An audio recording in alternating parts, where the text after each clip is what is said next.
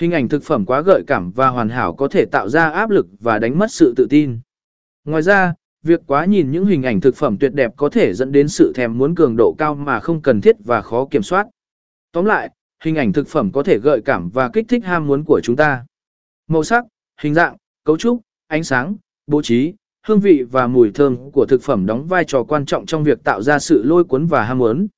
Tuy nhiên, cần lưu ý rằng việc thưởng thức thực phẩm không chỉ dựa trên hình ảnh mà còn phải đi kèm với sự cân nhắc, kiểm soát và ý thức về sức khỏe và cân nặng của mỗi người.